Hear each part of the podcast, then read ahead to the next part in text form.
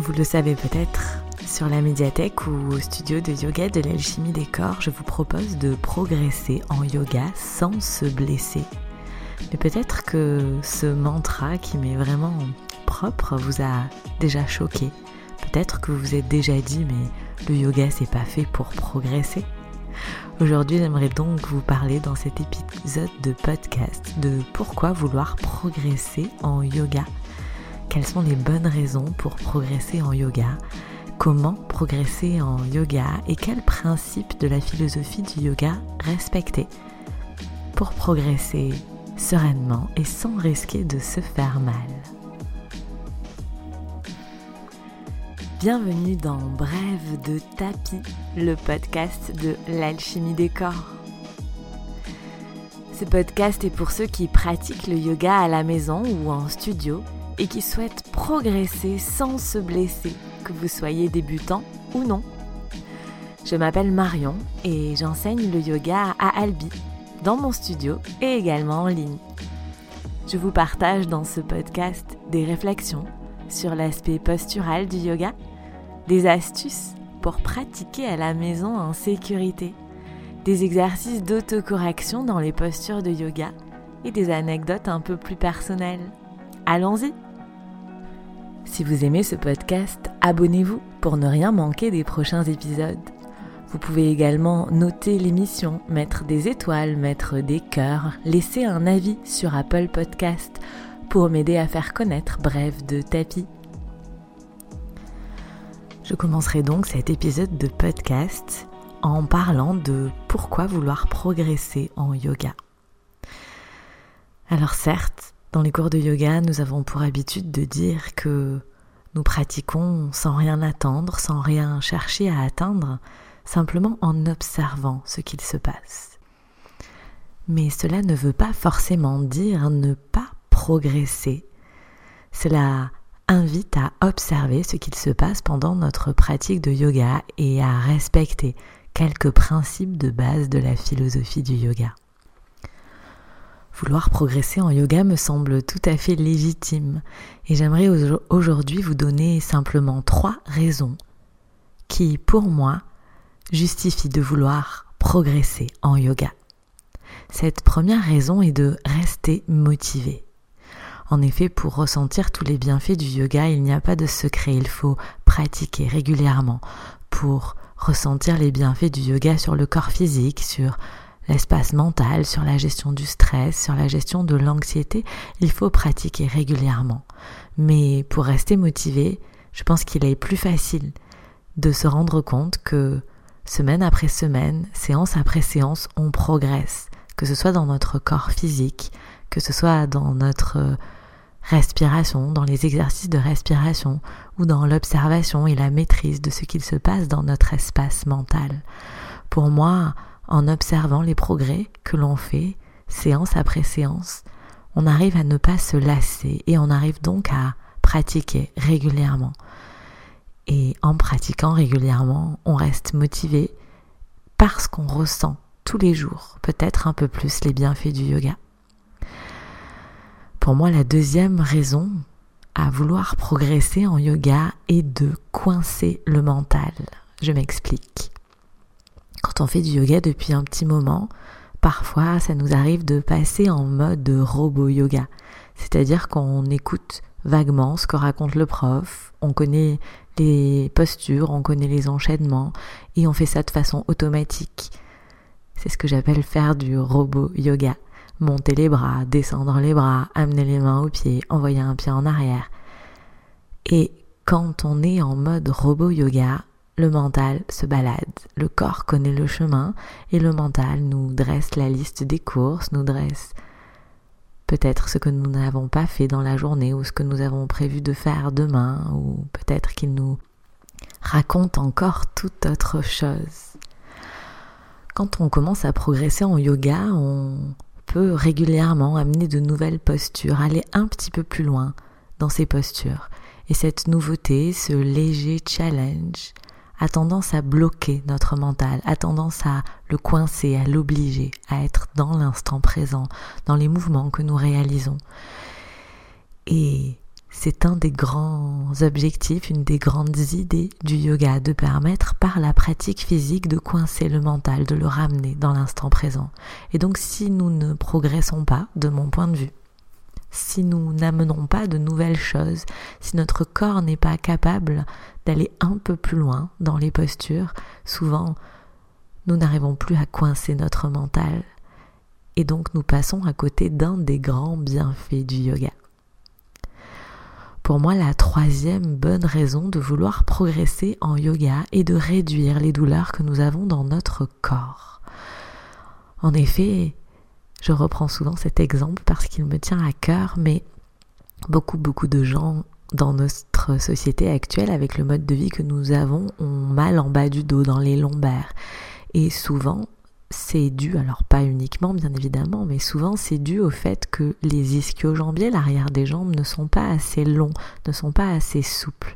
D'ailleurs, nous parlerons dans le prochain épisode de podcast de Brèves de Tapis de pourquoi vouloir assouplir l'arrière de ses jambes grâce au yoga. Et en effet, quand on progresse petit à petit, quand on arrive à récupérer de la souplesse dans l'arrière de nos jambes, quand nos ischio-jambiers acceptent de s'allonger un peu plus, on a plus de chances d'avoir moins mal au dos. On peut même peut-être arriver à réduire nos douleurs lombaires. Et pour moi, c'est vraiment un des grands arguments de vouloir progresser en yoga. Alors, peut-être que vous êtes convaincus par ces trois arguments très simples. J'aurais pu aller un peu plus loin, mais j'avais envie de trouver simplement des arguments simples et impactants. J'avais envie surtout de vous déculpabiliser, de vous dire qu'il est normal de vouloir progresser en yoga pour rester motivé, pour arriver à coincer le mental, à arriver à calmer le mental et sûrement à réduire les douleurs dans son corps, avec notamment l'exemple du bas du dos. Mais il n'y a pas uniquement ça, hein. Rester en mouvement, notamment quand on a des, des maladies comme des fibromyalgies ou des douleurs articulaires, on, on sait, les études ont prouvé que de rester en mouvement permet de réduire les douleurs. Et donc, en progressant, on peut améliorer notre gamme de mouvements, la gamme de mouvements de nos articulations, gagner en gamme de mouvements, aller un peu plus loin, et donc réduire nos douleurs dans notre vie de tous les jours. J'aimerais maintenant vous expliquer, en tout cas vous proposer des solutions pour progresser en yoga. J'ai voulu me limiter à trois solutions pour progresser en yoga. La première est la répétition. Il n'y a pas de secret, particulièrement quand on veut travailler sa force et sa souplesse, mais je crois qu'en fait c'est vrai pour tout, pour tous les domaines du, que le yoga touche. Il n'y a pas de secret quand on veut progresser, il faut répéter, particulièrement sur la souplesse, mais c'est aussi vrai sur la force. La répétition est vraiment essentielle pour la progression. Mais il y a un petit warning à mettre, il faut faire attention quand on répète des mouvements, à être sûr d'être bien placé dans les postures. Sinon, ça peut conduire à des blessures. C'est assez souvent que je vois arriver au studio de yoga des gens qui font du yoga depuis assez longtemps et qui me disent « Ah oui, mais moi j'ai une tendinite au coude ou j'ai une tendinite à l'épaule ou bien j'ai très mal en bas du dos, notamment dans mon chien tête en bas. » Et en général, quand on questionne ces personnes, c'est des personnes qui font du yoga de façon assez intense, plutôt par exemple tous les jours, et qui font beaucoup de salutations au soleil, qui enchaînent des mouvements intenses, des postures intenses, et qui, parce qu'ils sont mal positionnés dans les postures de yoga, ont fini par se faire mal. Et au final, le yoga leur a fait plus de mal que de bien, et ça c'est vraiment, vraiment dommage. Donc la répétition est nécessaire, mais il faut faire attention de répéter les mouvements, de répéter les postures, de les refaire de façon correcte, en étant bien placé. Et on arrive sur ma deuxième solution pour progresser en yoga, qui est apprendre à bien se placer dans les postures. Donc apprendre à bien se placer dans les postures pour éviter de se blesser avec la répétition, mais c'est aussi important pour rendre une posture efficace. Il n'est pas rare que je vois arriver au studio de yoga des gens qui me disent « Ah oui, mais moi ça fait cinq ans que je fais du yoga et je suis toujours pas souple, j'arrive toujours pas à... à mettre mes mains au sol par exemple quand je me penche en avant. » Alors si mettre nos mains au sol quand on se penche en avant n'est pas un objectif, c'est par contre une bonne raison, en tout cas c'est un, Améliorer la souplesse de l'arrière de ses jambes est une façon de progresser.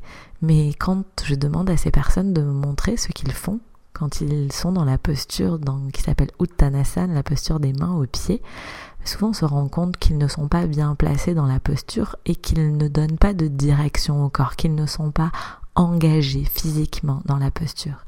Et s'ils ne sont pas engagés physiquement dans la posture, la posture est inefficace. Ça veut dire que j'aurais beau rester dix minutes dans la posture, si je ne donne pas la bonne direction au corps, si je ne presse pas les talons dans la terre, si je ne cherche pas à repousser l'arrière du genou vers l'arrière du tapis, par exemple, dans cette posture, je pourrais la faire cent fois, mille fois, je ne progresserai pas. C'est donc important d'apprendre à bien se placer dans les postures pour que je progresse. La troisième solution que je propose pour progresser en yoga est de varier les styles de yoga. En effet, alors particulièrement sur la médiathèque, mais également au studio de yoga, je vous propose différents styles qui sont complémentaires. Quand on dit qu'ils sont complémentaires, c'est qu'ils ne travaillent pas de la même façon sur le corps. Je vais redonner l'exemple du yin yoga et du hatha yoga parce que je pense qu'il est assez parlant. En hatha yoga, quand on travaille la souplesse, on travaille à assouplir nos muscles. Et quand on travaille en yin yoga, donc le yin yoga ne travaille que la souplesse, contrairement au hatha yoga, mais quand on travaille en yin yoga, on travaille notre souplesse, mais on travaille sur ce qu'on appelle les tissus conjonctifs, qui sont les enveloppes qu'il y a autour des muscles, les ligaments, les tendons, mais pas les muscles en eux-mêmes. Et des études scientifiques ont notamment montré assez récemment que ce fameux mal du siècle, le fameux mal du dos, mal dans les lombaires, pouvait être dû à un fascia, donc une enveloppe d'un muscle d'en bas du dos qui serait pas assez souple, qui ne serait pas assez étendu et pas assez étiré et qui donc créerait des douleurs au dos assez régulières, assez fortes. Donc les styles de yoga complémentaires ne travaillent pas de la même façon sur le corps et j'ai pour habitude de dire que ce n'est pas forcément bien pour l'équilibre du corps de ne faire que des yogas dynamiques comme le hatha yoga ou que des yogas très lents comme le yin yoga. Tout simplement parce que ces yogas sont complémentaires. Vous l'aurez donc compris, le hatha qui travaille à étirer les muscles, le yin qui travaille à étirer les tissus conjonctifs. Et nous avons besoin de cette complémentarité, de ces deux façons de travailler pour avoir un corps en bonne santé et pour progresser. C'est souvent après avoir fait quelques séances de yin que des gens vont me dire « Ah mais tiens, j'ai progressé en hatha » ou dans l'autre sens, des gens qui ne font que du yin, qui se mettent au hatha et qui reviennent au yin et qui se rendent compte qu'ils vont plus loin dans leur posture. J'aimerais maintenant vous parler de deux principes de la philosophie du yoga qui me tiennent à cœur quand on parle de progresser en yoga. Pour moi, ce sont vraiment deux principes de la philosophie du yoga qu'il faut arriver à respecter pour progresser en yoga sans se blesser. Le premier est ahimsa, que l'on peut traduire par la non-violence, par ne pas faire mal, ne pas se faire mal. Ces concepts sont issus des Yoga Sutras de Patanjali, qui est un des pères fondateurs du yoga, un des premiers à avoir fait des écrits sur le yoga. Et Patanjali nous invite donc à ne pas nous violenter dans les postures, à ne pas aller trop loin dans les postures, mais également à ne pas nous violenter dans les pranayamas, dans ces exercices de respiration, à ne pas nous mettre dans le rouge, comme j'ai pour habitude de dire. Pour progresser en yoga, et ne pas se blesser, il est important de trouver le juste milieu entre l'engagement dans les postures et aller trop loin. C'est vraiment un principe qui est important et c'est là que on se rend compte que le yoga est beaucoup plus qu'une gymnastique. Il nous invite à expérimenter, à nous poser des questions sur notre tapis et à expérimenter à travers le corps, à travers les postures, à travers les exercices de respiration. Si nous avons pour habitude de nous violenter, d'aller peut-être jusqu'à la douleur, d'aller peut-être jusqu'à nous faire mal, sous prétexte de progresser ou de vouloir absolument faire telle ou telle posture. Donc progresser en yoga, c'est certes super pour rester motivé, pour coincer le mental, pour réduire notre douleur, mais c'est également un exercice qui nous invite à travailler sur notre mental, à vérifier que nous ne nous violent, violentons pas. Le deuxième concept de la philosophie du yoga que je vous invite à vraiment essayer d'intégrer, à vraiment essayer de respecter pour progresser en yoga s'appelle Satya. Satya qu'on peut traduire par ne pas mentir et surtout ne pas se mentir. Comme pour ahimsa, respecter Satya dans sa pratique de yoga, c'est apprendre à observer nos comportements envers nous-mêmes. Ne pas mentir, ne pas se mentir, cela signifie sur le tapis de yoga sortir de la posture quand on sent qu'on en a besoin, arrêter l'exercice de respiration quand on sent que l'on a, que l'on en a besoin, ne pas tenir la posture parce que on doit tenir la posture, parce qu'on pense qu'on doit tenir la posture, vraiment être à l'écoute de nos sensations du corps, des messages qu'il renvoie et ne pas nous mentir. Si c'est assez, c'est assez, sortir de la posture. Dans les grands messages que donne le corps, il y a ce fameux réflexe myotatique. Quand on travaille sur un étirement, quand c'est trop pour le corps, le corps se met à trembler. Et c'est donc le signe qu'il faut absolument sortir de la posture. Satya nous invite donc à observer si nous nous mentons sous prétexte de progresser.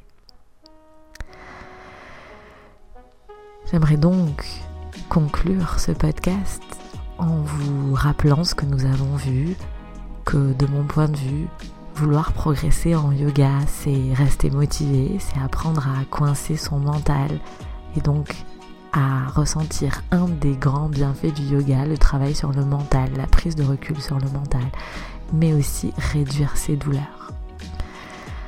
Pour progresser en yoga, il n'y a pas de secret, il faut répéter. Il faut également apprendre à bien se positionner dans les postures et varier les styles de yoga car ils sont vraiment complémentaires. Et progresser en yoga, c'est également un travail sur soi, un travail certes sur son physique, sur ses capacités physiques, sur ses capacités respiratoires, mais c'est aussi un travail d'écoute de soi, un travail sur son mental, apprendre à ne pas se violenter ou observer si on se violente. Apprendre à ne pas se mentir ou observer si on se ment. Je vous invite dans les prochaines semaines à observer si vous faites des progrès et si vous arrivez à respecter ahimsa et satya. Expérimentez et laissez-moi en commentaire de ce podcast vos impressions, vos avis. Peut-être que vous pourrez me dire qu'en effet, ça fait quelque temps que maintenant vous vous rendez compte que vous progressez dans votre pratique de yoga, peut-être grâce à la médiathèque de l'Alchimie des Corps. Si vous aimez ce podcast, abonnez-vous pour ne rien manquer des prochains épisodes. Vous pouvez également noter l'émission, mettre des étoiles, mettre des cœurs, laisser un avis sur Apple Podcast pour m'aider à faire connaître Brèves de Tapis. Je vous retrouve dans quinze jours vendredi pour le prochain épisode de Brèves de Tapis, où nous parlerons de pourquoi vouloir allonger l'arrière de ses jambes, nos ischio-jambiers avec du yoga. Merci pour votre écoute et à dans quinze jours.